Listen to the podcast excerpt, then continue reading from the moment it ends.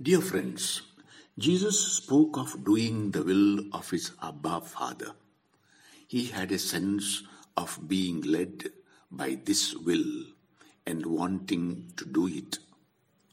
How often have I felt that I am being led by the Spirit of Jesus? How often I have felt that I am led by my own selfish will, selfish inclinations? Do I want to be led by the Spirit of Jesus, which will lead me on the path of persecution for the sake of His name, for the sake of His mission?